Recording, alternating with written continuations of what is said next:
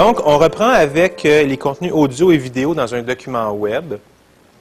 Euh, règle générale, donc, euh, ce sont des contenus visuels ou des contenus sonores, et on veut s'assurer que les gens qui ne peuvent pas percevoir les contenus visuels ou sonores puissent avoir accès à l'information quand même.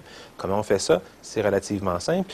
Quand on a un objet vidéo, on va s'assurer qu'on le sous-titre, par exemple.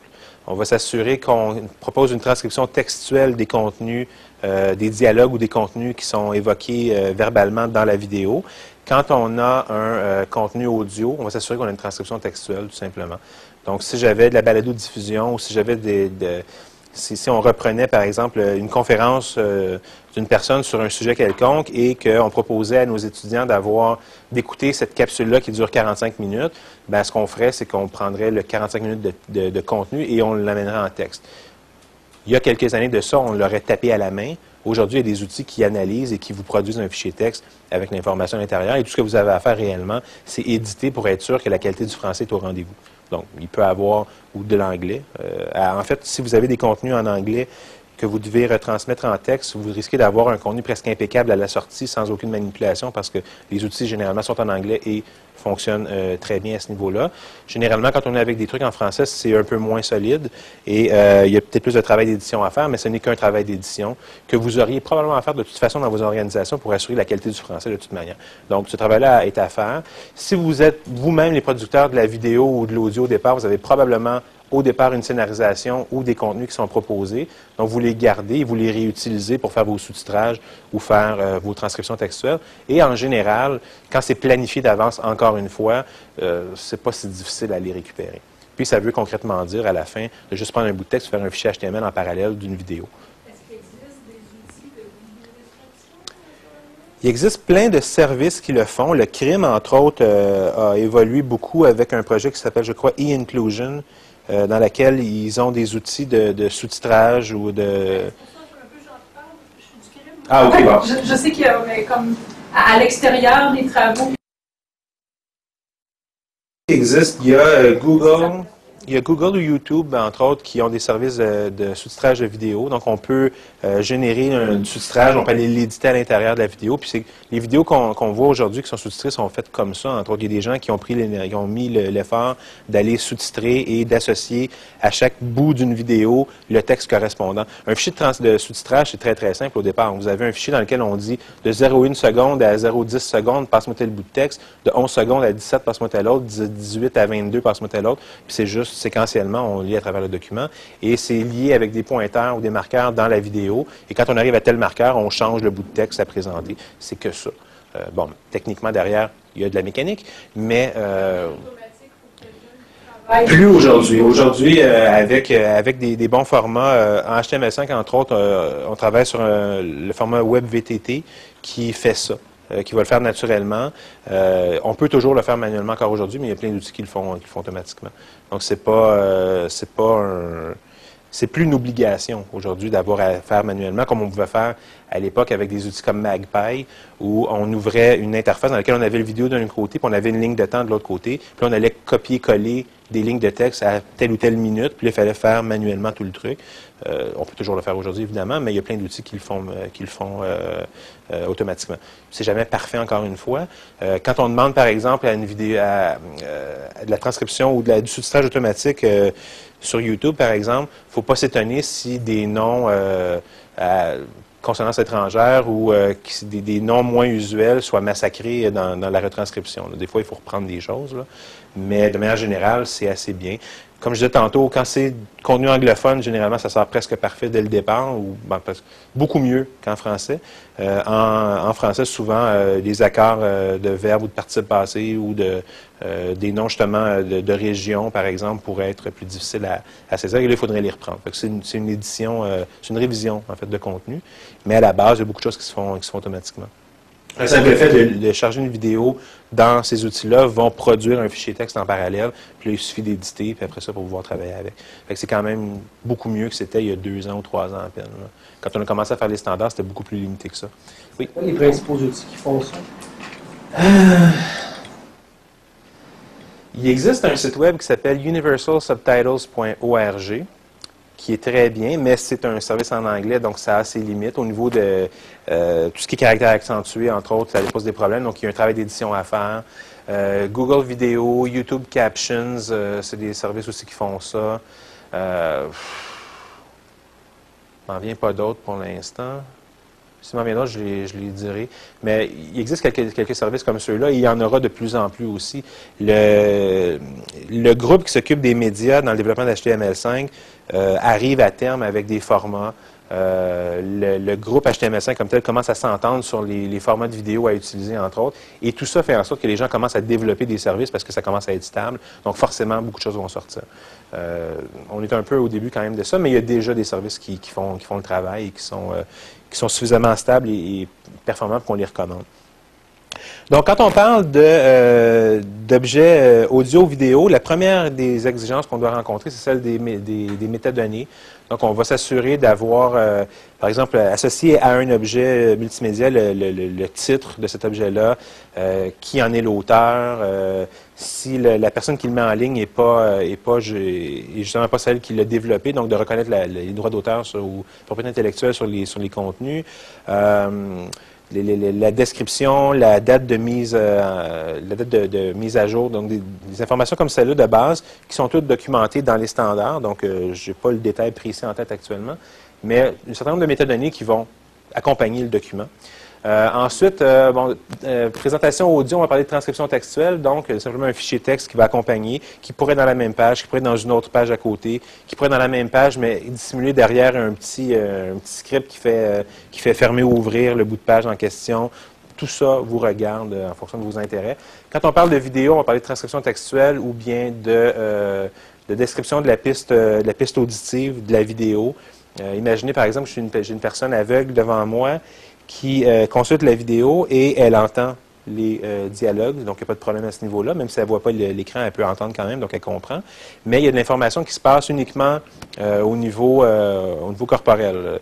C'est pas quelqu'un quelqu'un lance un truc ou quoi que ce soit et ça a un impact sur la progression du dialogue, ben, si la personne n'est pas au courant qu'il s'est passé cette action-là, euh, elle ne peut pas deviner comment ça se fait que les gens sont rendus euh, ou que la conversation est, est, passée à un autre niveau ou quoi que ce soit.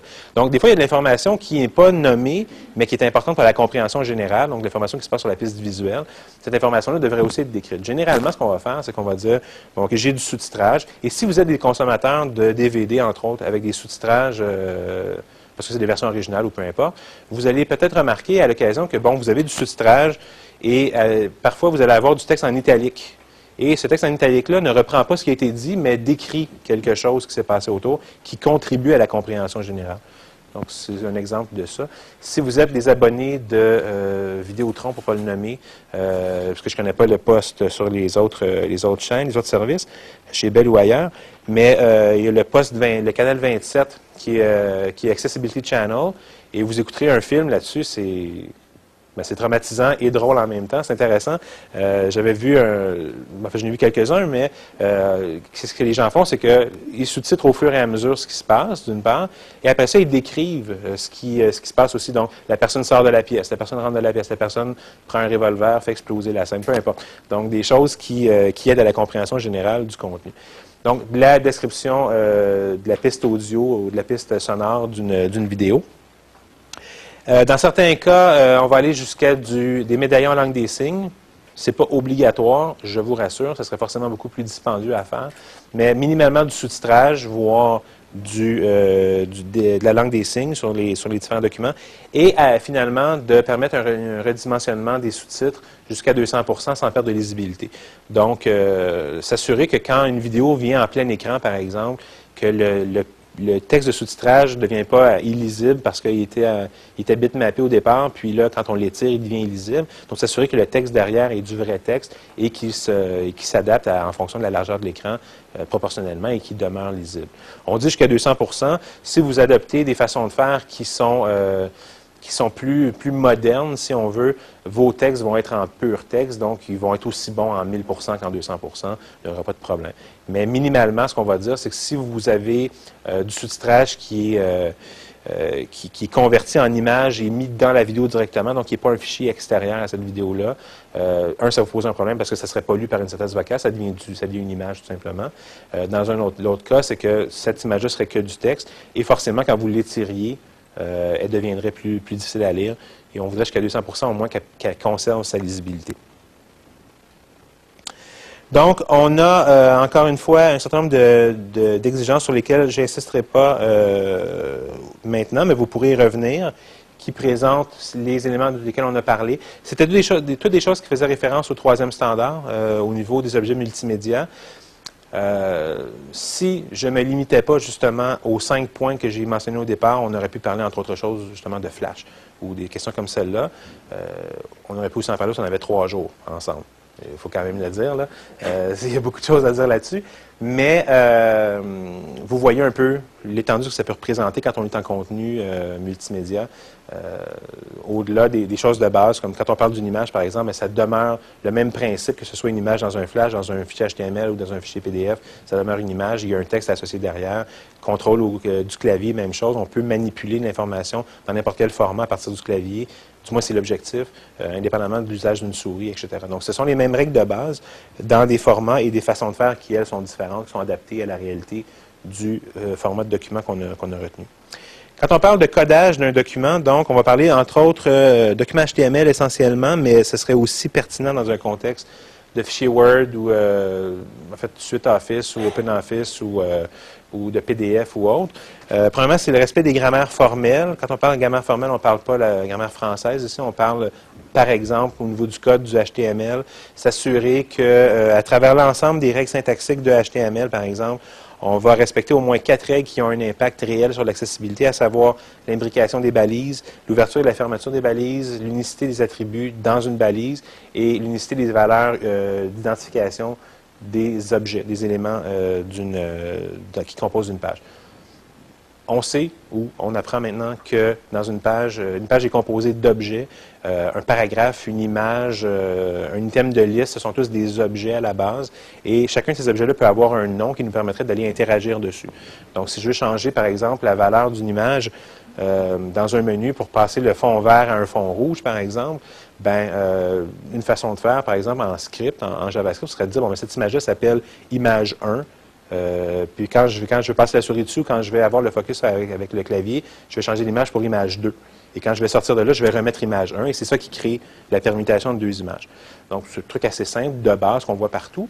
Euh, donc, pour assurer que des choses comme cela fonctionnent, on va s'assurer que le nom qu'on attribue à un objet dans une page est unique. Si j'ai deux images dans la même page qui s'appellent tous les deux image 1, quand je vais vouloir appeler l'image en question, il y a plein de choses qui pourraient se passer. Soit j'ai deux images qui essaient de faire le travail et là, à ce moment-là, je pourrais avoir, quand je survole la souris, une image qui n'a pas rapport quelque part qui bouge aussi. On ne comprendrait pas pourquoi, mais c'est parce que les deux s'appelleraient la même chose. Dans d'autres contextes, complètement, je pourrais avoir une situation où l'outil d'adaptation utilisé ne saurait pas quoi faire et ne ferait rien et je n'aurais pas de résultat, par exemple, ou causerait une erreur ou ci ou ça. Donc, situation qui peut être problématique au niveau de la compréhension, au niveau de l'utilisation. Donc, on s'assure d'avoir des noms, euh, des identifiants uniques s'assure aussi que, à travers le code HTML, par exemple, on ne répète pas deux fois le même attribut pour le même objet. Euh, J'ai une image, par exemple, supposons que euh, on est deux à travailler sur le même projet. Euh, moi, j'ai l'habitude, quand j'écris une image, par exemple, de dire, bon, ben, OK, IMG SRC avec le nom de mon image, euh, la largeur, la hauteur et le alt. Et là, je décris mon image à la fin. Euh, je travaille avec Gilles, par exemple. Gilles, lui, son habitude, c'est de dire, ben moi, le alt, je le mets comme la première chose que je fais. Donc, IMG, alt, puis il fait tout le reste. Il arriverait, il passerait après moi, verrait qu'il n'y a pas de alt au début, aurait pas vu à la fin, il irait en ajouter un deuxième pensant bien faire, et on se trouverait à avoir deux descriptions pour la même image. On pourrait avoir un problème d'interprétation encore dans ce cas-ci. Donc, s'assurer, quand on collabore à plusieurs, euh, et qu'on n'a pas forcément les mêmes habitudes, de ne euh, pas dupliquer des choses pour éventuellement causer des problèmes. Quand on parle d'ouverture ou fermeture rigoureuse des balises, euh, bon, en HTML, euh, historiquement, la fermeture n'a jamais été obligatoire. Je pouvais faire un, ouvrir un P et euh, ne pas le fermer, en ouvrir un autre, et ça faisait un deuxième paragraphe. En XHTML, on n'avait pas cette, cette réalité-là. Il fallait, il fallait euh, être beaucoup plus rigoureux au niveau de la syntaxe et toujours fermer nos trucs. Euh, c'est important de conserver cette habitude-là que vous avez peut-être développée en passant vers du XHTML, même quand vous allez retourner vers du HTML ou dans la version de HTML5, pour vous assurer que les indications sont claires pour les outils. Avant d'ouvrir un truc, on ferme le précédent. Comme ça, on s'assure que, les, justement, il n'y a pas de risque d'interprétation, de mauvaise interprétation au niveau de la façon dont les outils euh, prennent, prennent connaissance du contenu. Ces objets-là, dans une page, on peut les voir un peu comme des poupées russes, c'est-à-dire que euh, si j'ai un paragraphe, par exemple, imaginons que c'est une boîte dans laquelle j'ai du texte, une partie de ce texte-là va être en caractère gras, donc je vais me faire un bout de texte euh, entre B et un slash B, par exemple, pour du bold. Ben, j'aurais, euh, ce que j'aurais, c'est dans, mon code, ce serait un P, un peu de texte, un B pour le bold, un peu de texte, fermeture de mon B, fermeture de mon P.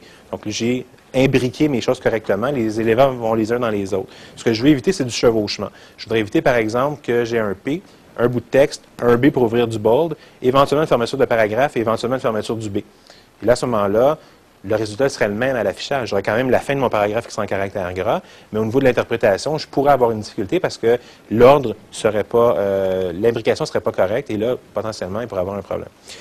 Et finalement, euh, ben, c'est ça. Donc, ce sont les quatre éléments à considérer au niveau du HTML d'un point de vue accessibilité. Si on parlait de, respect euh, de la syntaxe HTML, il y aurait beaucoup d'autres choses, mais en accessibilité, ce sont les quatre qui peuvent avoir une réelle incidence, donc c'est les quatre sur lesquels on insiste.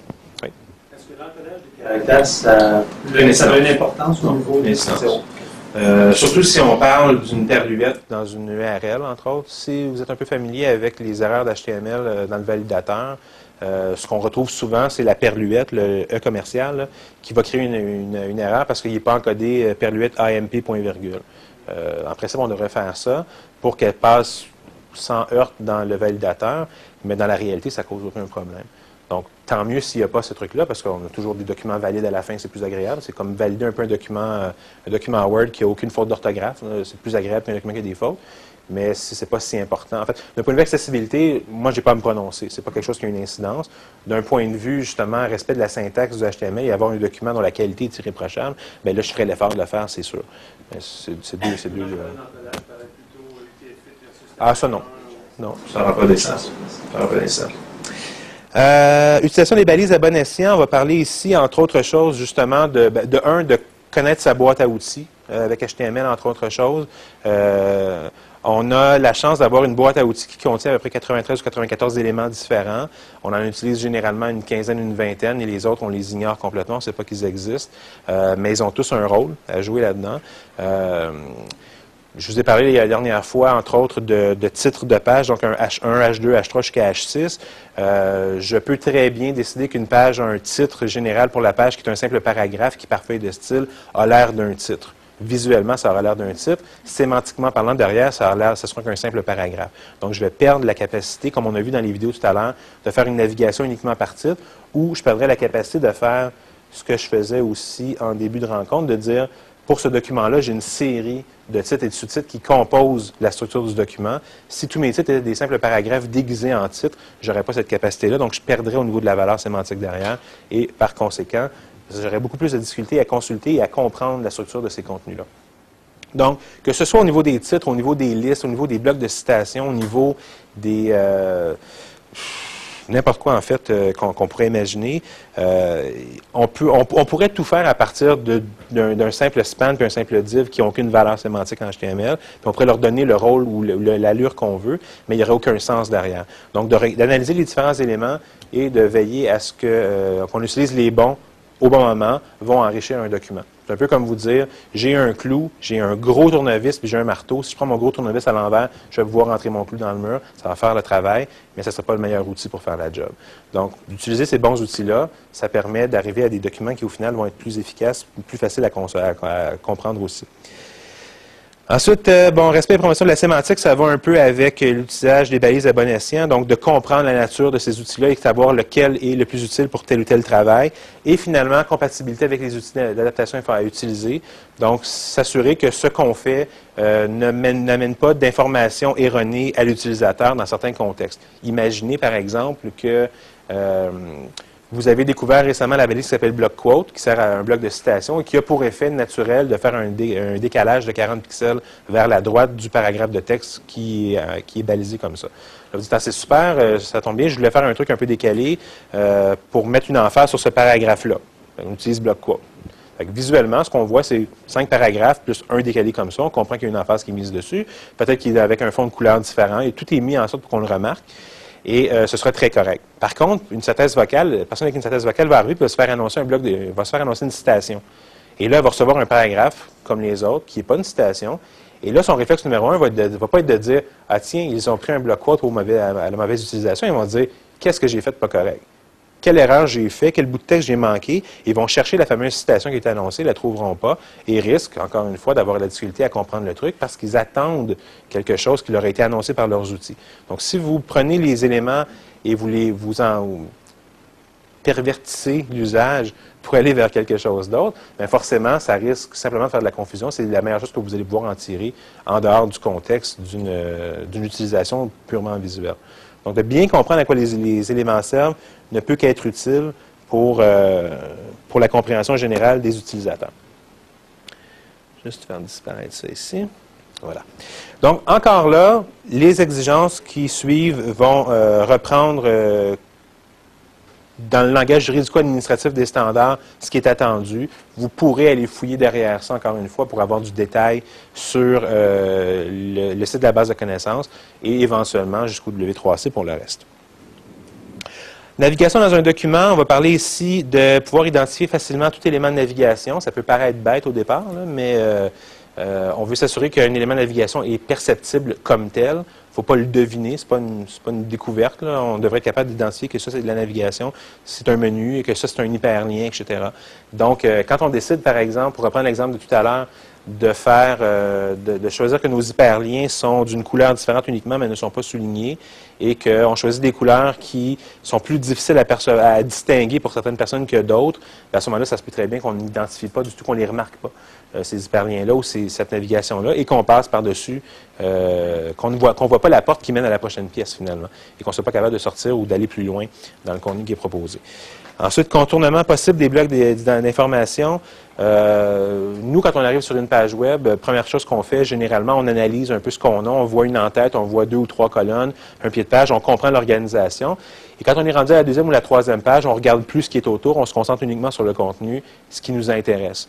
Les personnes handicapées visuelles, entre autres, veulent faire la même chose et peuvent faire la même chose dans des contenus accessibles. C'est-à-dire que quand ils auront compris l'organisation, ils ne voudront pas se faire lire à chacune des pages l'ensemble de l'entête avec les menus, l'ensemble de la colonne de gauche avant d'arriver au contenu euh, qui les intéresse. Ils vont sauter directement à ce contenu-là. Ils ont deux façons de faire. La première, ils vont vouloir sauter soit au premier titre de niveau 1 de la page, qui en principe devrait baliser le contenu principal, donc sauter directement à cet endroit-là et ne pas avoir à, se taper le reste du contenu à chaque fois ou vont rencontrer dans le début de la page un petit lien qui dit sauter au contenu.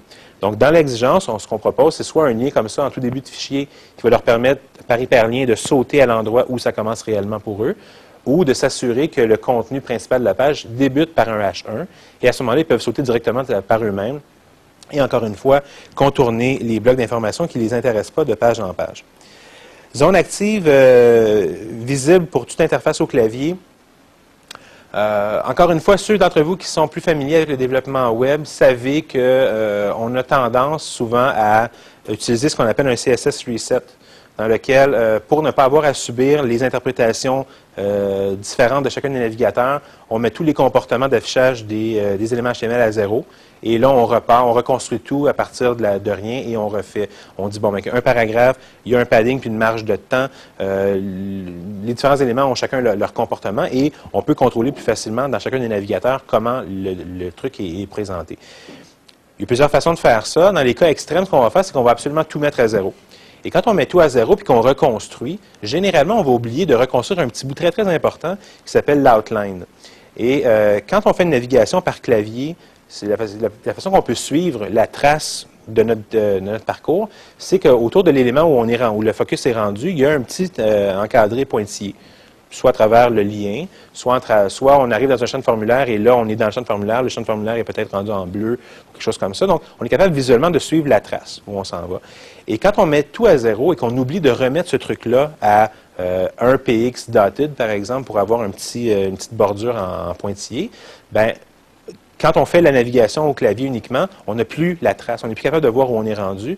Et là, on c'est incapable de naviguer au clavier tout simplement. Et les gens ne le remarquent jamais parce qu'ils ne font pas le test. Sauf que quand on n'arrive pas de souris et qu'on veut naviguer sur le truc, on n'est pas capable de suivre où on est rendu. Et la seule façon qu'on peut essayer de passer d'un lien à l'autre, c'est de se dire, bon, OK, euh, je vois mon interface, j'ai six liens, donc je vais faire tap, tap, tap six fois. et je vais espérer que c'est le bon. on se, ramasse, ailleurs, on se rend compte que c'est pas bon, il faut revenir puis recommencer. Et vous voyez le plaisir assuré à chaque fois. Donc, euh, on évite ça. Donc, on s'assure que si on défait tout, euh, qui, comme je répète, peut être une très bonne chose dans, vos contextes, assurez-vous au moins de ramener la zone active visible en remettant l'outline à un PX dotted euh, avec une couleur, puis vous n'aurez vous pas de problème. Finalement, pour la navigation, les menus de navigation balisés sous forme de liste, il y aurait plusieurs façons de produire des, menus de navigation dans une, page web. Vous pourriez avoir une série de liens qui se suivent ensemble dans un paragraphe et par feuille de style, lui donner un look particulier. Vous pourriez avoir un tableau avec, euh, euh, par exemple, six colonnes et avoir dans chacune des cellules un élément de navigation et en faire un bloc. Vous pourriez aussi avoir une liste qui est la façon la plus appropriée de le faire. Euh, pourquoi? Parce que quand, quand, les gens tombent sur une liste de navigation, une liste UL ou OL, une liste de navigation, qui va être exactement le même comportement que quand on va être dans un document Word, par exemple, quand on tombe sur une liste, on se fait annoncer une énumération de X éléments. Donc, dans ce cas-ci, dans une navigation, on me dirait euh, liste de six éléments. Et là, à chacun des éléments que je rencontrerai, on me dirait premier élément, là, on me dirait euh, lien euh, tel truc, lien pour à propos, lien service, lien programme, lien ici. Et par la nature même des liens eux-mêmes, et par le fait qu'ils sont regroupés ensemble, qu'on nous a annoncés comme étant regroupés, on comprend que c'est une navigation qui est à cet endroit-là. Il y aura d'autres façons de faire. Il existe déjà d'autres façons de faire actuellement qui sont plus ou moins supportées avec, entre autres, euh, en qui sont très bien supportées avec ARIA, donc euh, la capacité de pouvoir dire euh, le rôle, c'est une nav dans ce cas-ci. les anciens outils ne comprendront pas cette information-là, mais les nouveaux la comprendront très bien. Et encore là, dans HTML, il existe des nouveaux éléments qui vont venir servir spécifiquement pour, euh, euh, baliser des blocs d'informations dans la page. Donc, on aura un meilleur contrôle quand on utilisera ça. Mais à défaut de tout ça à court terme, on peut quand même se rabattre sur l'idée de dire une navigation est faite en liste et à ce moment-là, c'est beaucoup plus clair que c'est une navigation.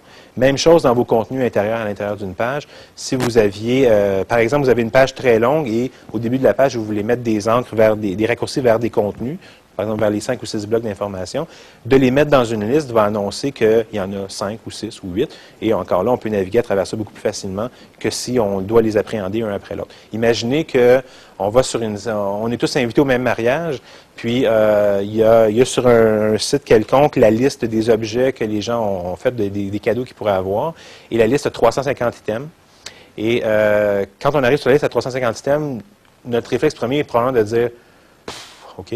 Et commencer à regarder les quelques-uns assez attentivement, et plus on avance, de commencer à aller très, très vite jusqu'à la fin, de, à un moment donné, espérer trouver un truc qu'on a le goût d'acheter, puis prendre ça, puis partir.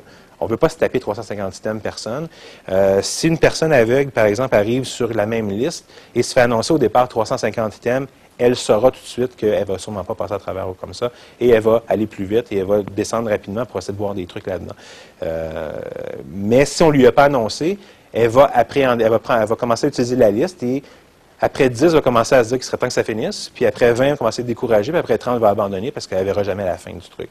Donc, elle ne pourra pas l'appréhender du tout. Si on lui annonce, parce que sémantiquement, on a structuré les choses derrière correctement, elle peut, elle aussi, l'utiliser plus efficacement comme nous, on ferait au départ. Ce sont le genre de euh, préoccupations qu'on regarderait en termes de contenu. Donc, quand on parle, par exemple, d'un contenu dans un document Word, d'un document PDF, c'est la même chose. Si je vous annonce une liste de, 10 objets à, amener dans un, pour une activité quelconque, euh, c'est quand même intéressant d'être capable de voir. Nous, on est capable de voir visuellement. On ne sait pas que c'est 10, mais on sait que c'est pas 25. on sait qu'il y en a à peu près de temps. Donc, on est capable de donner la même information aux autres, leur permettre justement d'appréhender ces blocs d'informations-là, un peu comme nous, on peut le faire. Encore une fois, euh, un certain nombre d'articles qui touchent ces questions-là, que vous pourrez revenir. Quand on parle de structure d'un document, on va parler, entre autres choses, d'un titre distinctif qui reflète le sujet ou le but du document. Encore une fois, ça peut paraître évident. Euh, ce qu'on veut, c'est qu'un document euh, d'information, quel qu'il soit, ait un titre qui représente bien ce qu'il va avoir à l'intérieur. En principe, c'est ce qu'on fait. mais vous seriez étonné de savoir combien de documents web, entre autres, ont comme titre sans titre ou untitled ou ont le titre de la page précédente ou le titre du projet précédent parce qu'on a de le changer. Et ce qu'il faut savoir, c'est qu'une personne qui arrive sur une personne aveugle, par exemple, qui arrive sur un document la première fois, la première information qu'elle reçoit, c'est ce title. -là. Le title, c'est pas le titre de la page tel qu'on le voit, c'est ce qui est en haut complètement. Donc, dans la barre grise, l'information qui est à cet endroit-là, ou dans Internet Explorer, l'information qui est écrite en blanc sur fond bleu en haut à gauche, c'est l'information qui est dans l'HTML et derrière la balise title euh, dans le head du document. Donc, en, haut complètement, la portion non visible. Et cette information-là, c'est l'indication, c'est la confirmation, en fait, que les gens arrivent à bon port. Il faut que cette information-là soit euh, mise à jour, soit pertinente et représente bien le contenu de la page parce que c'est la seule façon que ces gens-là peuvent savoir qu'ils sont effectivement au bon endroit.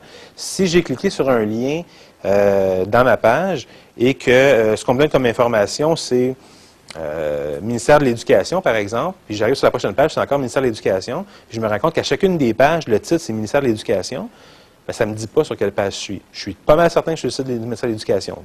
Mais sur quelle page je suis à l'intérieur de ce site-là, je ne peux pas le savoir. La seule façon que je peux le savoir, c'est de commencer à naviguer dans la page, puis espérer trouver une information éventuellement qui va me confirmer que je suis à cet endroit-là. Ce que personne d'entre nous voudrait faire non plus. Donc, pour s'assurer que l'utilisation soit efficace, on s'assure que le title représente bien le contenu. Et euh, à la rigueur, Petit conseil en passant comme ça. Euh, si, effectivement vous décidez que vous allez aussi mettre le nom de l'organisation qui est derrière, TELUC, MELS, peu importe, mettez-la après l'information de la page elle-même. Commencez par dire oui, on est bel et bien sur la page contact ou la page des programmes, puis après ça, petit tiret ou deux points, peu importe, euh, TELUC, par exemple. Parce que les gens vont, euh, quand ils vont savoir qu'ils sont sur la site de la TELUC, par exemple, ils n'attendront pas d'être rendus au bout pour se le faire lire. Ils vont se le faire lire les quelques premières fois. Après ça, ils vont passer, quand ils vont avoir la confirmation de la page, qui est la première information qu'ils vont recevoir, ils vont ensuite passer euh, au reste de la page et vont naviguer à l'intérieur comme on le fait nous-mêmes. Donc, c'est un peu plus agréable pour eux, un peu moins de redites à chaque page. Euh, ils ont moins à subir de redites à chaque page. Donc, un titre distinctif. ensuite, on va s'assurer d'avoir un parcours au clavier avec un ordre séquentiel logique. Euh, il faut savoir qu'au niveau du parcours au clavier dans une page web ou dans un document web, euh, l'ordre dans lequel les choses sont proposées sont directement liés à l'ordre du contenu HTML qui est derrière ou l'ordre du contenu tel qu'on l'a défini dans le document. Donc, euh, c'est séquentiel, c'est vraiment ligne par ligne, caractère par caractère. Donc, si moi, j'ai décidé que mon document était organisé, dans mon code HTML, dans le même ordre que je le présente à l'écran, je vais avoir un ordre séquentiel qui va être très logique. J'aurai aucune difficulté, aucune appréhension, aucune surprise par rapport à ce contenu-là. J'aurai, par exemple, l'entête de ma page, j'aurai trois colonnes et un pied de page. Les chances sont assez bonnes que l'ordre dans lequel les, éléments vont être présentés vont, être ceux qui sont cliquables dans mon en-tête, ensuite ma colonne de gauche, ensuite la colonne du centre, ensuite la colonne de droite et finalement le pied de page. Quand j'arrive au bout complètement, je vais remonter en haut, puis là, je fais une boucle à travers mon document comme ça. Une fois que ça c'est euh, défini, maintenant, il n'y a absolument rien qui m'empêche, moi, d'avoir un document HTML dans lequel je commence par écrire mon pied de page et j'écris mes colonnes et à la fin, j'écris mon, en-tête de, de, page. Et là, par CSS, de le repositionner comme je veux visuellement pour qu'il ait l'air de ce qu'on s'attendrait à avoir, c'est-à-dire une en-tête en haut et un pied de page en bas. Sauf que comme le code HTML est lu selon l'ordre du code source, je vais commencer par lire ce qui est en bas de la... Visuellement, ça va me donner l'information sur ce qui est en bas en premier et ça va remonter jusqu'en haut. Et là, moi, si je cherche en haut, qu'est-ce qu'est-ce que je suis supposé voir bouger, je me rendrai peut-être pas compte que c'est en bas que ça bouge. Et j'aurai l'impression que ça ne fonctionne pas, j'aurai de la difficulté à le trouver. Donc, d'une part, il faut faire attention à ça. D'autre part, si effectivement l'ordre est différent au clavier que celui qu'on a attendu, c'est pas forcément mauvais dans la mesure où l'ordre qui est quand même reçu fait sens. Ce qu'on veut éviter, c'est que pas la souris, mais le, focus se déplace d'en haut, en bas, à droite, à gauche, au milieu, revient en haut, revient en bas, etc. Soit dans n'importe quelle direction. On voudrait bien qu'il suive un ordre qui est à peu près logique et prévisible pour être capable de l'utiliser correctement. Donc, faire attention à ça. Puis encore une fois, quand on se met à faire des tests, qui est vraiment la, règle numéro un derrière tout ça, quand on se met à faire des tests, on le voit tout de suite ça marche ou ça marche pas. Puis on peut rétablir la situation bien avant d'avoir fait 14 000 pages puis d'avoir un gros, gros problème sur les bras. Donc quand on fait des tests au fur et à mesure, c'est le genre de choses qu'on peut intercepter super facilement. Puis après ça, on n'en parle même plus. Ensuite, indication appropriée tout en tête de section ou indication appropriée tout en tête de, toute liste, c'est un peu ce que je vous disais plus tôt, c'est-à-dire qu'il y a plusieurs façons de faire euh, des contenus, de présenter des contenus. On veut s'assurer d'utiliser les bons éléments HTML encore une fois. Donc, si vous avez une liste, ce n'est pas un paragraphe avec une astérisque, un bout de texte, un BR, une astérisque, un bout de texte, un BR, etc. C'est vraiment un UL avec un LI. On ferme notre LI, on en part un deuxième. Si on a cinq items de liste, on a cinq LI, puis on en met un, les contenus dans chacun, puis on définit ce bloc-là comme une vraie énumération. Et le contenu est juste plus facile à comprendre pour tout le monde. Et finalement, par rapport aux entêtes de section, on va s'assurer que chaque page a au moins un en-tête de niveau 1, euh, donc un H1. pour être capable de définir, utiliser cette information-là pour définir clairement ce qui se passe dans la page. Et de grâce, si vous n'en avez qu'un seul, mettez-le pas toujours sur le logo. Mettez-le sur le titre du contenu. Parce qu'à un moment donné, de se faire dire, ah, le titre de cette page-là, c'est euh, TELUC ou c'est Atelier GTN Québec, et se faire ça à chaque page, ça sert absolument à rien. Et encore une fois, si je faisais une extraction des titres de ma page pour voir qu'est-ce que j'avais comme titre, mais j'aurais toujours le logo comme titre de la page et ça ne donne aucune information pertinente ou utile pour ma navigation. Donc, d'être conscient de ces choses-là, encore une fois, ne peut qu'aider. Donc, si on passe au prochain bloc, on parle de formulaire dans un document. Encore là, formulaire web, formulaire dans un document Word, formulaire dans un document PDF, formulaire dans un Flash, ça va être les mêmes affaires. Euh, la façon de faire sera différente, forcément, encore une fois. Les techniques ne sont pas les mêmes, mais l'intention est la même. Le résultat final sera le même aussi. C'est-à-dire que si je prends la peine, par exemple, dans une question de formulaire, de m'assurer que chaque champ est associé à une étiquette, je veux que l'étiquette en question soit lue quand je suis dans le champ en question. Je veux qu'on m'annonce ce que je suis supposé faire. Si je ne vois pas l'interface, je voudrais bien qu'on me dise que ce champ-là, c'est pour mon adresse de courriel, celui-ci, c'est pour mon nom, celui-ci, c'est pour ma carte de crédit. Je ne voudrais pas avoir à le deviner, faire des erreurs, puis être incapable de le remplir, parce que toutes les fois, j'ai une validation qui m'empêche d'aller plus loin, parce que je n'ai pas rempli les bonnes choses. Donc, ici aussi, euh, rien de particulièrement complexe au niveau euh, de la technique, simplement de savoir des choses. Je parlais tout à l'heure d'éléments HTML qu'on ne connaît pas généralement. Il y a des beaux exemples ici. Euh, des éléments HTML qui s'appellent euh, field set, légende, label. C'est des trucs que les gens ne connaissent pas généralement et qui servent à structurer des formulaires pour que l'information puisse être transmise aux outils d'adaptation informatique aussi. C'est ce qu'on va voir dans les prochaines minutes. Donc, on parle, premièrement, la saisie ne génère pas de changement de contexte dans une page, dans un document. Euh, imaginez que je sois dans un formulaire où je suis supposé, euh, euh, non pas un formulaire, je suis, ben, en fait un élément de formulaire, j'aurai dans une page une série de liens rapides vers du contenu. Donc, on peut imaginer, j'ai un petit, un petit menu déroulant, je clique dessus, je reçois une dizaine ou une douzaine de programmes, par exemple, auxquels je pourrais aller, je pourrais aller consulter à partir euh, d'un, du site web d'un département. Et là, je choisirais, par exemple, le troisième qui est littérature. Et là, parce que j'ai fait une erreur, quoi que ce soit, je fais une flèche de trop vers le bas et je généralement, ça prend le quatrième. Généralement, ce qui va arriver, c'est que quand on a choisi un élément dans une liste comme celle-là, automatiquement, il y a un script qui part et qui nous envoie où on veut aller. Dans le but de nous aider, ça fait un clic de moins, c'est le fun, c'est plus rapide. Mais quand on fait une erreur, ça veut dire qu'il faut revenir puis recommencer. Et nous, recommencer, c'est peut-être pas si grave. On dit, bon, qu'on a fait une erreur, c'est notre faute, on revient en arrière, on ramène notre souris à cet endroit-là, puis clique, on clique sur le bon lien, puis on part. Mais une personne handicapé qui a peut-être plus de difficultés à manipuler l'interface, qui ne la voit peut-être pas au départ, qui doit retrouver son chemin dans le document pour arriver à la même place et recommencer son truc, c'est beaucoup plus pénible. Et ce qu'on dit, c'est simplement pas, euh, à partir de maintenant, vous n'avez pas le droit de faire des trucs automatiques. Ce qu'on va dire, c'est, vous... Euh, en fait, ce que les standards vont dire, c'est à moins que l'utilisateur soit avisé à l'avance d'un changement de contexte comme celui-là, euh, éviter d'en faire. Donc, soit on met, on met effectivement un bouton, puis on dit aux gens, vous allez cliquer sur le bouton pour l'activer vous-même, ou on va vous aviser à l'avance que ça va se produire. Comme ça, on vous aura tout le moins avisé. Donc, puis quand on avise les gens, en général, ce qui arrive, c'est que les gens font plus attention quand même le fun. Donc, si, euh, si les gens sont un peu, euh, euh, font plus ou moins attention à ce qu'ils font, puis font une erreur, c'est une chose. Si on les a avisés à l'avance, les chances qu'ils en fassent sont quand même moins grandes.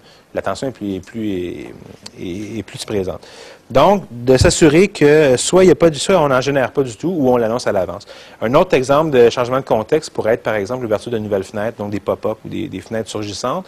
Euh, même chose, si je suis un utilisateur qui ne voit pas son écran et que vous m'amenez d'une fenêtre à une autre et que je ne suis pas conscient que la fenêtre, que j'ai changé de fenêtre, quand je vais vouloir reculer, donc revenir en arrière, donc le bouton précédent, j'aurai rien qui va se passer parce que je n'ai pas de fenêtre précédente. Cette instance-là commence avec la page dans laquelle je suis. Je n'ai pas d'historique dessus.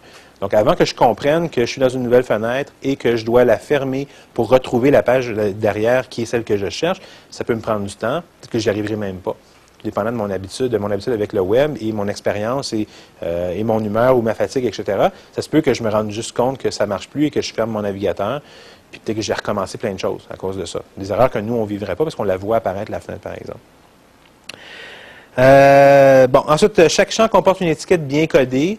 Euh, donc, une étiquette, un libellé. On va s'assurer que le libellé en question, justement, mettons prénom, nom, courriel, adresse, euh, commentaire, peu importe, soit à travers un, soit, soit balisé avec un élément HTML qui s'appelle label. Donc, entre label slash label, j'y vais mettre prénom.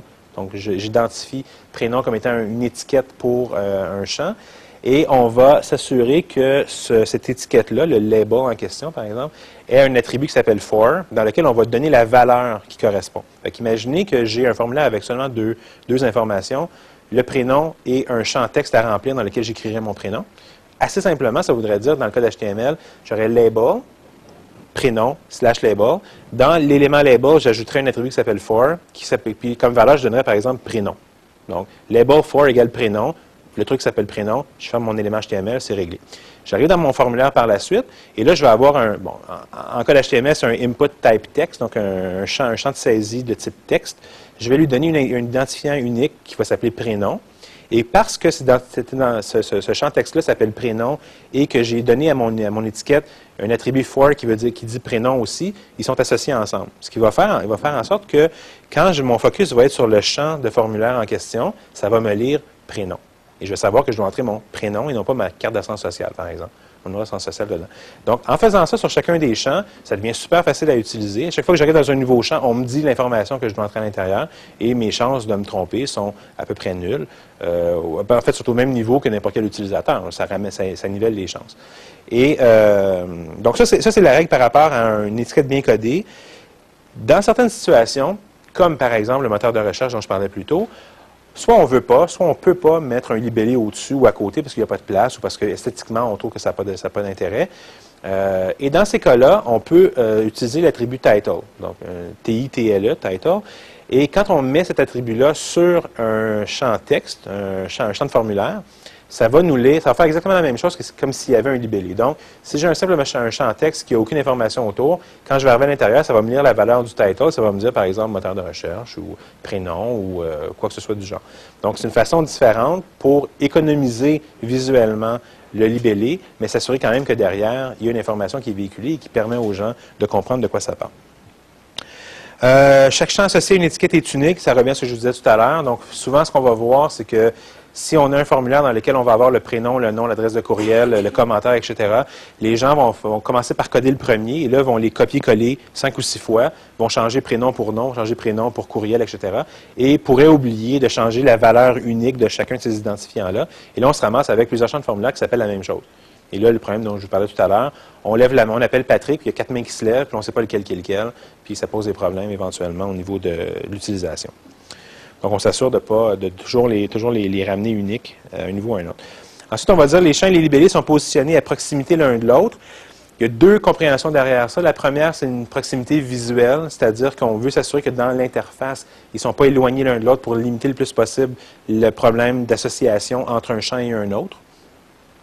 Il y a deux semaines, je vous parlais entre autres de situations de grossissement d'écran où euh, quand l'écran est grossi en, cinq fois, par exemple, on cadrait en 5 par 5 l'interface, puis on présente les blocs un par un, cinq, donc cinq euh, colonnes, cinq rangées, puis on présente les blocs, les 25 blocs un après l'autre, et c'est comme ça qu'on voit l'interface, mais vraiment zoomé. Euh, dans une situation comme celle-là, par exemple, je pourrais très bien me trouver où j'arrive dans un bloc où je vois deux libellés, ou trois libellés, par exemple, et faire une ou deux zones de blanc avant de tomber sur les champs qui sont trop loin. Et là, me rappeler lequel est lequel, ça peut être plus difficile. Donc, il faudrait que je revienne en arrière, puis je revalide mon chemin. Si, au contraire, je m'assure que mes champs et mes étiquettes sont euh, à proximité l'une de l'autre, par exemple, en adoptant une façon de faire qui s'avère être plus efficace, qui est de dire, par exemple, mon libellé est tout de suite en dessous mon champ, quitte à faire des trucs sur deux, trois colonnes si on a besoin d'utiliser de l'espace, mais ça va faire en sorte toujours qu'indépendamment de l'organisation du contenu ou de la, représentation visuelle, dans le même bloc d'information, je vais avoir probablement mes deux ensemble toujours associés, et encore là, je diminue mes chances de faire des erreurs. Donc, ça peut être une façon de le faire. L'autre façon de, présenter ce que veut dire à proximité, c'est au niveau du code HTML derrière. Je, euh, si, ça vous intéresse, après la présentation, je pourrais vous montrer un exemple de ça. Dans certains contextes, euh, quand, il n'y a pas d'association qui est faite directement, l'outil va essayer de deviner qu'est-ce qui est associé à quoi et va regarder au niveau du code HTML quel est le, libellé le plus près du champ en question. Et va nous lire celui-ci comme étant le libellé associé et ce n'est pas forcément le bon. Donc, à ce moment-là, ça peut créer des situations encore là de problèmes et amener de la fausse information qui va euh, rendre plus difficile l'utilisation du formulaire. Les champs sont exempts de texte par défaut. Euh, encore là, euh, par exemple, l'exemple le plus, le frappant, le plus fréquent de ça, plutôt, ce serait un moteur de recherche. On écrirait mots-clés à l'intérieur. Euh, il y a plein de situations qu'on peut imaginer dans lesquelles, même si on a prévu que dans le focus, le, champ est libéré pour être mis à zéro, mis à vide, des situations où le champ demeure quand même saisi. Et là, les gens qui ne voient pas saisissent leur information, font leur recherche ou, font, ou, lancent le, formulaire et là lancent avec leur, chaîne de caractères mêlée dans une autre, soit avant, soit après, en plein milieu d'un bout de texte présenté. Je faisais une recherche pour accessibilité, par exemple. Je pourrais très bien avoir en fait une recherche sur accessibilité mots-clés ou sur mots, accessibilité clé, ou vous voyez le principe. Donc, pour éviter des situations comme celle-là, on ne met rien dans les champs, puis euh, il n'y aura pas de problème là-dessus non plus. L'étiquette décrit clairement la fonction du champ. Euh, vous vous assurez que les libellés que vous utilisez sont significatifs, qu'ils ne portent pas interprétation euh, complexe. Euh, tout le monde comprend ce que veut dire nom de famille. Pas tout le monde comprendra ce que veut dire patronyme. Donc, nom de famille, c'est plus efficace que patronyme, mettons.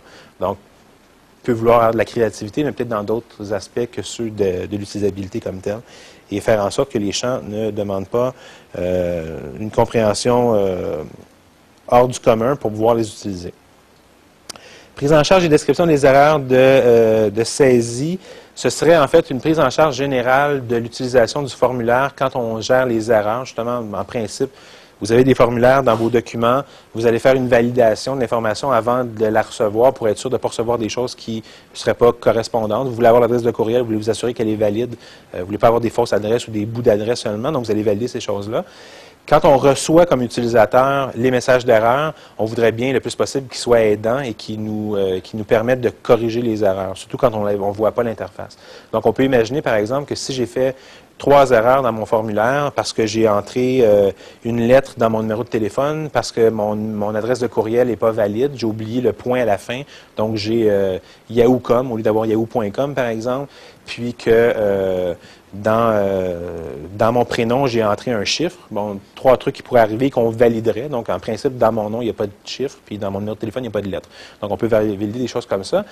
si je reçois ces trois erreurs-là, comme voyant, ça peut être assez facile, surtout si j'ai des indicateurs qui me disent, bon, OK, ce champ-là, je l'ai entouré en rouge, j'ai mis un, X à côté, etc. Je peux les retrouver et les corriger. Si je vois pas l'interface, il faut qu'on me guide un peu, parce que sinon, je vais devoir chercher tout le truc pour savoir où l'erreur se trouve, et ça peut être assez compliqué.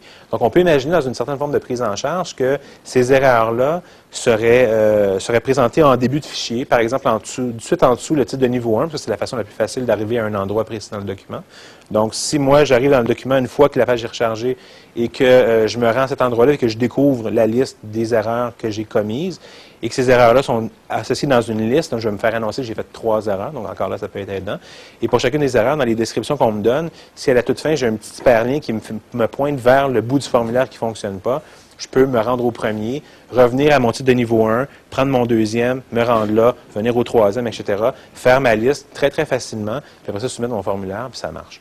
Donc, que ce soit comme ça ou d'une autre façon, de réfléchir à une forme de prise en charge pour, euh, pour limiter les erreurs, pour guider l'utilisateur dans la gestion de ces erreurs-là et éventuellement l'amener à corriger ce qui est problématique.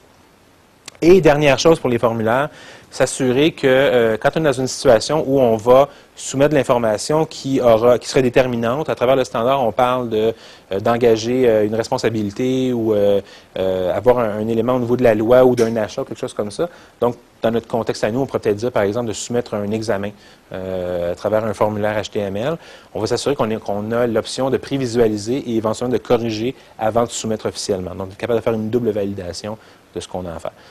Évidemment, si on vous demandait un formulaire dans lequel vous entrez votre nom d'utilisateur et votre mot de passe, on vous demandera pas un deuxième formulaire pour valider si c'est bien vos informations. on n'est pas dans le même genre d'enjeu.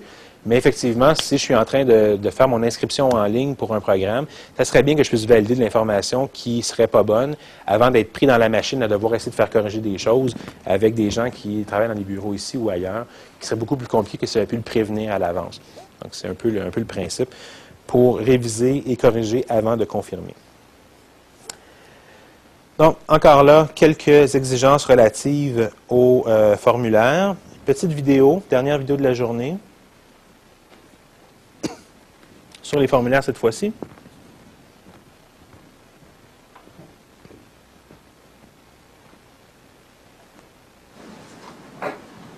Si la connexion Internet le veut.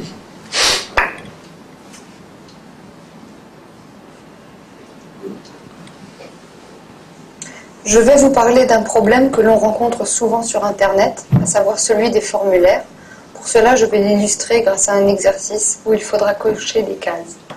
D'après le tableau statistique des productions sur la période 1946-1974, qualifie la croissance que connaît alors la France. Deux réponses sont attendues. Vite, la croissance est rapide. Case à cocher non cocher. Modéré. Case à cocher non cocher. Donc, je fais le tour des cases à cocher pour voir les réponses qu'on me propose. Soutenu. Case à cocher non cocher. Haché. Case à cocher non cocher. Interrompu. Case à cocher non cocher. Forte. Case à cocher non cocher. Négative. Case à cocher non moyenne. Case à cocher non vide. Bouton vérifier bouton. Je vais cocher les réponses soutenues et fortes qui, qui sont les bonnes réponses selon moi. Case à moyenne. Case à cocher négative. Case à forte. Case à espace. Cocher. Interrompu. Case à cocher haché. Case à cocher soutenu. Case à cocher espace. Cocher. Case à cocher la croissance est rapide soutenu cocher. J'ai coché la bonne case d'après ma synthèse. Je vais donc vérifier mes réponses. Bouton vérifier bouton. Entrée. Réponse incorrecte. Le fait qu'aucune case ne soit associée à un mot induit ma synthèse en erreur, ce qui fait que j'ai coché de mauvaises cases et donc que j'ai des réponses incorrectes, alors que je suis sûre que soutenue et forte étaient les bonnes réponses. Mais je n'ai donc pas coché les bonnes cases. Dans ce cas précis, l'erreur n'est pas bien grave, mais ça peut avoir des conséquences beaucoup plus ennuyeuses. Si on veut s'inscrire en ligne à l'université ou commander un billet de train, on remplit un champ d'édition où on coche une case qui n'est pas la bonne, et donc la personne non-voyante est peut-être euh, perturbée par cela. Je vais vous montrer le site d'une mairie dont les formulaires sont accessibles. Vous allez voir comment ça se passe. Titre de niveau 3 renseignements concernant le demandeur de l'acte. Vide. Civilité astérisque. Bouton radio non coché mail 1, 2, 3. Mel, ça signifie mademoiselle. Entrée. Coché. Mode formulaire actif. Tab. Tab. Édition prénom astérisque. Tapez le majuscule tab. Édition non astérisque. Tapez le texte. K. R. M. P. P. Tab. Édition prénom astérisque. Tapez le texte. I. A. B. E. E. Comme vous l'avez vu, j'ai pu sans problème remplir les champs d'édition euh, de formulaire avec mon nom et mon prénom. Euh, tout était clair, je sais exactement dans quelle euh, zone d'édition je me trouve et je peux remplir sans problème ce formulaire. Vous aurez compris que lorsqu'il s'agit de remplir un exercice de cours et qu'il y a une erreur dans le formulaire, ce n'est pas très grave, mais ce genre d'erreurs peuvent être plus fâcheuses s'il s'agit de remplir une inscription en ligne pour l'université ou de commander un billet de train ou d'avion par exemple. Donc les formulaires sont très importants et il est vraiment nécessaire qu'ils soient clairs et limpides pour que nous puissions les remplir sans souci. Comme ce petit film a pu l'illustrer, un formulaire peut être accessible aux personnes utilisant des aides techniques spécifiques pour accéder au web. Il s'agira pour le développeur de se conformer à quelques recommandations. Dans le cas d'un formulaire en HTML, la balise label associée aux attributs ID et for permet de relier directement le champ de saisie au texte qui lui est associé. Ainsi, lorsqu'une synthèse vocale sera utilisée en mode formulaire, elle établira très précisément le lien entre le champ à renseigner et les informations situées avant ou après celui-ci.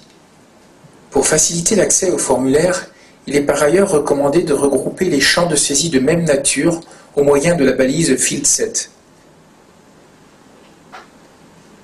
Associée à la balise FieldSet, la balise légende permettra de donner un titre à chaque bloc d'information et ainsi en faciliter le repérage. Le parcours au clavier entre les différents champs doit être logique. Si l'ordre de navigation au clavier ne correspond pas à l'ordre du code source, il convient d'utiliser l'attribut tabindex et d'y ajouter un ordre de tabulation. Dans cet exemple, quel que soit l'ordre du code source, la tabulation s'effectuera selon l'ordre votre nom, société, votre email, votre site, votre adresse. Lorsque dans un formulaire la saisie de champ est rendue obligatoire, il est important de le spécifier de manière explicite. Expliquer que les champs précédés d'une étoile sont tous obligatoires semble être l'une des façons les plus efficaces de le faire. Recourir à une couleur ou préciser en fin de formulaire quels sont les champs obligatoires sont des techniques à proscrire car elles ne satisferaient pas l'ensemble des utilisateurs. La validation est la dernière étape du remplissage d'un formulaire. Le bouton de validation doit être clairement identifié, notamment lorsqu'il s'agit d'une image. Il faudra alors commenter cette image par un texte explicite du type envoyé.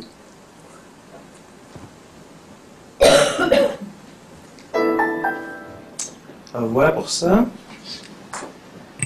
Ça nous amène à l'élément navigation sans souris. Donc, comme je vous ai dit plusieurs fois, navigation sans souris, c'est aussi les interfaces tactiles, c'est aussi la mobilité, c'est aussi euh, toutes les situations où, pour une raison ou une autre, on ne pourrait pas utiliser une souris.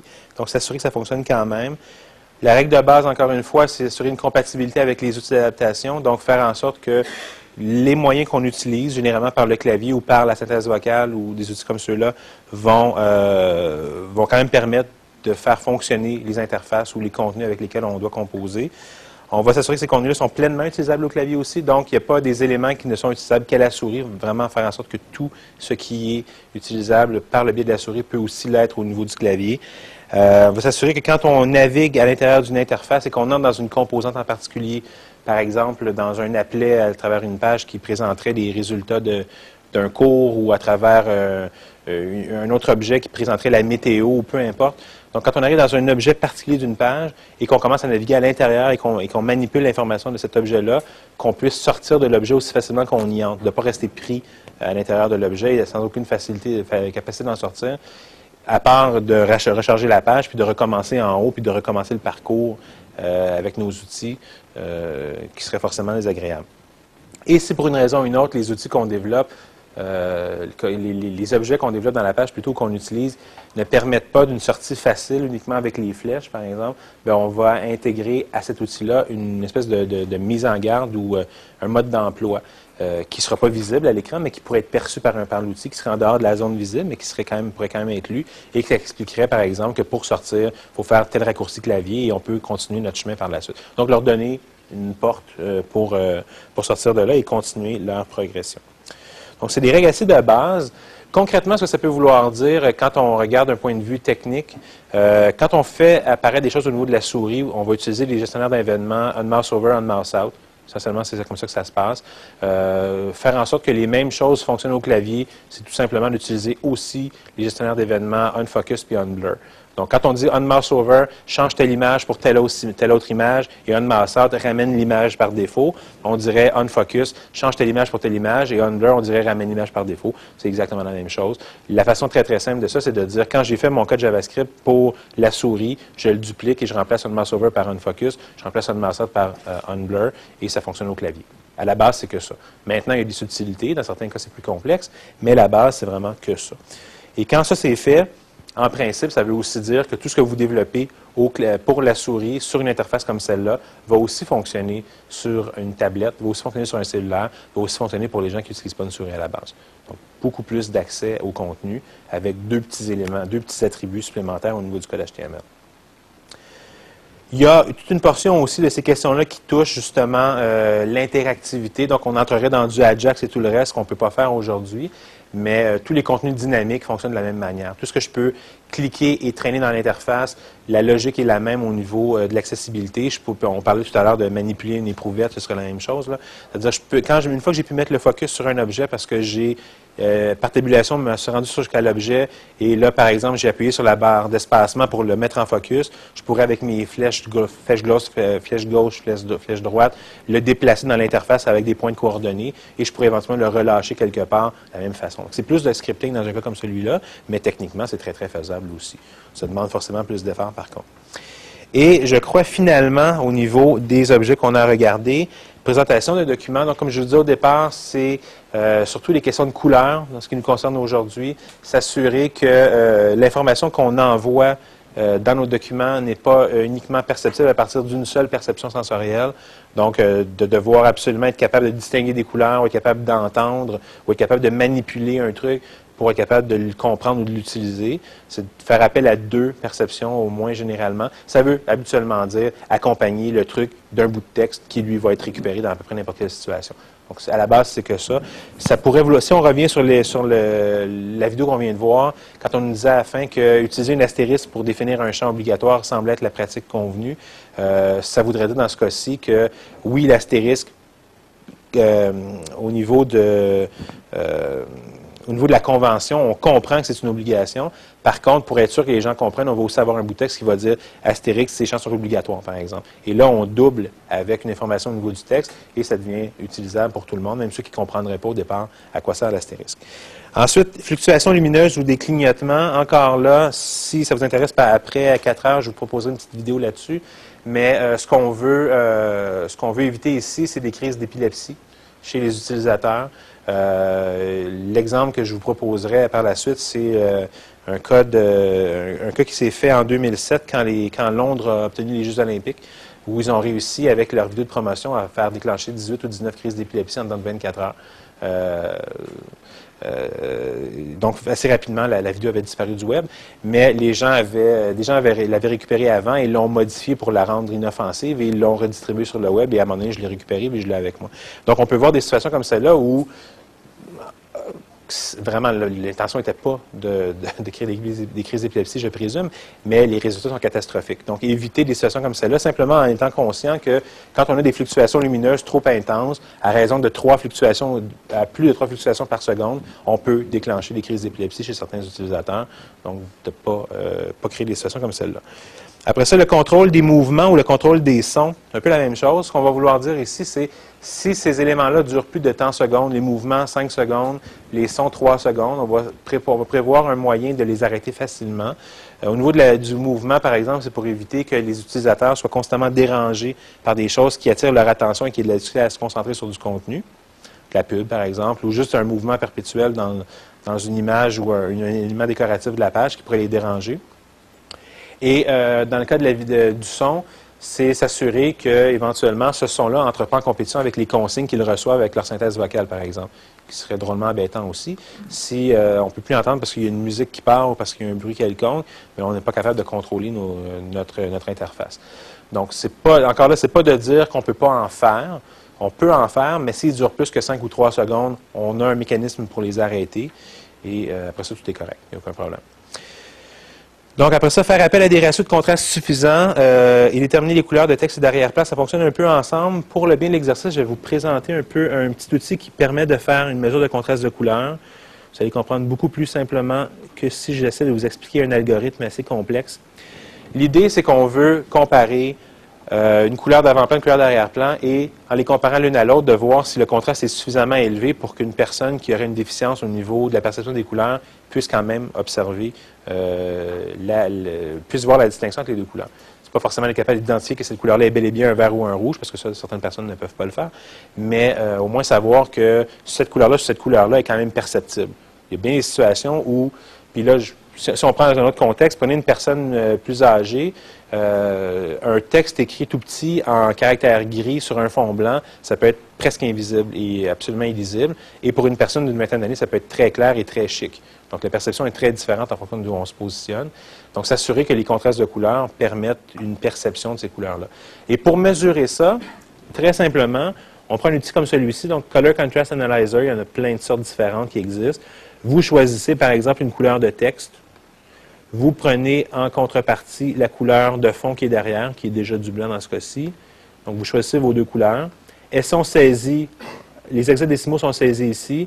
Vous déterminez un contraste de luminosité et ça vous dit quel est le ratio de 1. Donc, le ratio, c'est 10,8 pour 1 ici. La règle dit que le ratio doit être au moins de 4,5 pour 1 pour du texte normal, puis du 3 pour 1 pour du texte plus gros. Parce que plus le texte est gros, plus le contraste est facile à déterminer entre deux couleurs. Donc, on voit par exemple dans un cas comme celui-ci qu'un bleu sur fond blanc, euh, j'étais à 10.8, donc bien au-delà du 4.5. Si par contre, j'étais dans une situation où ma couleur était beaucoup plus pâle, mettons que j'allais vers une couleur comme celle-ci, là, je me ramasse avec un ratio de 2 pour 1 dans ce cas-là, et là, je vois que ça ne fonctionne pas du tout dans aucune des situations. Et effectivement, si j'avais un gris comme ça sur fond blanc, Euh, peut-être que moi, je pourrais trouver ça très bien comme, euh, comme personne qui, a une bonne vision puis qui, euh, qui trouve que ça, ça, fait une belle définition de texte pour faire un bas de page, mais une personne qui aurait 70 ans ne verrait sûrement pas. Donc, encore là, au niveau du contexte, on pourrait avoir une difficulté à de la perception. Donc, des outils comme ceux-là, encore là, si vous regardez un outil comme ça, oui, juste une seconde, si vous regardez un outil comme ça et que la personne qui s'occupe de la définition de la charte graphique de vos documents est consciente de ça à son niveau, et qu'elle prend les bonnes couleurs tout de suite, toute la chaîne de production par après fonctionne avec des couleurs qui sont sûres, qui sont stables et qui ne changeront pas, qui poseront pas de problème.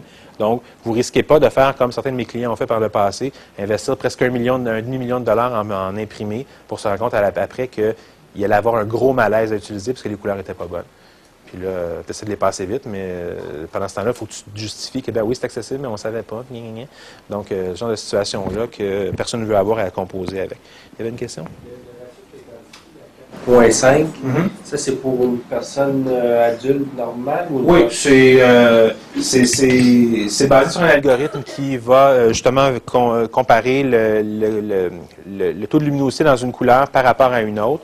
Et quelque part, dans une chaire de recherche quelconque, on a déterminé à un moment donné que 4,5, c'était le, le point qu'il fallait atteindre pour être, être le plus sûr possible que ça fonctionne possible, mais. Pas ça. Mais il y a... ça, va, ça, ça, ça, prendra peut-être un ratio plus élevé. Ben, peut-être. C'est-à-dire qu'à euh, travers les standards d'accessibilité à l'international, euh, il y a deux indications. Il y a une indication qui dit, dans un premier niveau, euh, ayez 4,5 pour 1 ou 3 pour 1 pour du texte plus grand, 18 points et plus, par exemple. Et quand on arrive au niveau plus élevé d'exigence d'accessibilité, on va vous dire, c'est du 7 pour 1, euh, c'est du c'est du 7 pour 1 et du 4.5 pour 1, je crois, ou quelque chose comme ça. Donc, euh, on demande beaucoup plus de, de contraste pour arriver au même résultat. Ce niveau, d'accessibilité-là, ça correspond à quoi? un groupe d'âge? Ça ne correspond pas à un groupe d'âge, ça répond... Euh, en fait, je ne crois pas que c'est vraiment défini, ça correspond à quoi, mais ça, euh, ça touche en fait euh, tout ce qui est situation de déficience au niveau de la perception des couleurs, donc daltonien, ça, ça, toucherait aussi justement, euh, ça prendrait en considération plutôt euh, tout ce qui est vieillissement de, de l'œil et par conséquent, plus grand besoin de luminosité pour percevoir les mêmes contrastes de couleurs qu'une personne plus jeune, et forcément, mais qui ressemble beaucoup à une situation de daltonisme euh, à un niveau ou à un autre. Il existe des outils que vous pouvez utiliser aussi, entre autres choses, je vous parlais au début de la journée de, de l'après-midi de la barre d'outils d'Internet Explorer pour contrôler l'accessibilité. Vous avez là-dedans un petit outil qui permet de tout mettre en, ton gris. Et euh, soit ça ou à travers un fil dans Photoshop ou différents outils comme ceux-là, vous êtes capable de voir si je mets tout ça en gris, est-ce que j'ai des textes qui se perdent dans le fond de couleur, mais là vous avez une indication que vos contrats sont peut-être pas bons au départ. Donc c'est déjà une façon facile de le vérifier avant même d'avoir à sortir un outil pour mesurer les algorithmes. Si on voulait euh, répondre aux, besoins des personnes euh, plus âgées qui ont une déficience visuelle ou les, les, ça serait plus le ratio 7.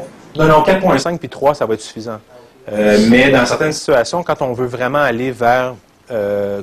Ça, ça, couvrirait la majorité des cas, mais il n'y a rien de scientifique derrière ça. Donc, on, ça devrait couvrir la majorité des cas.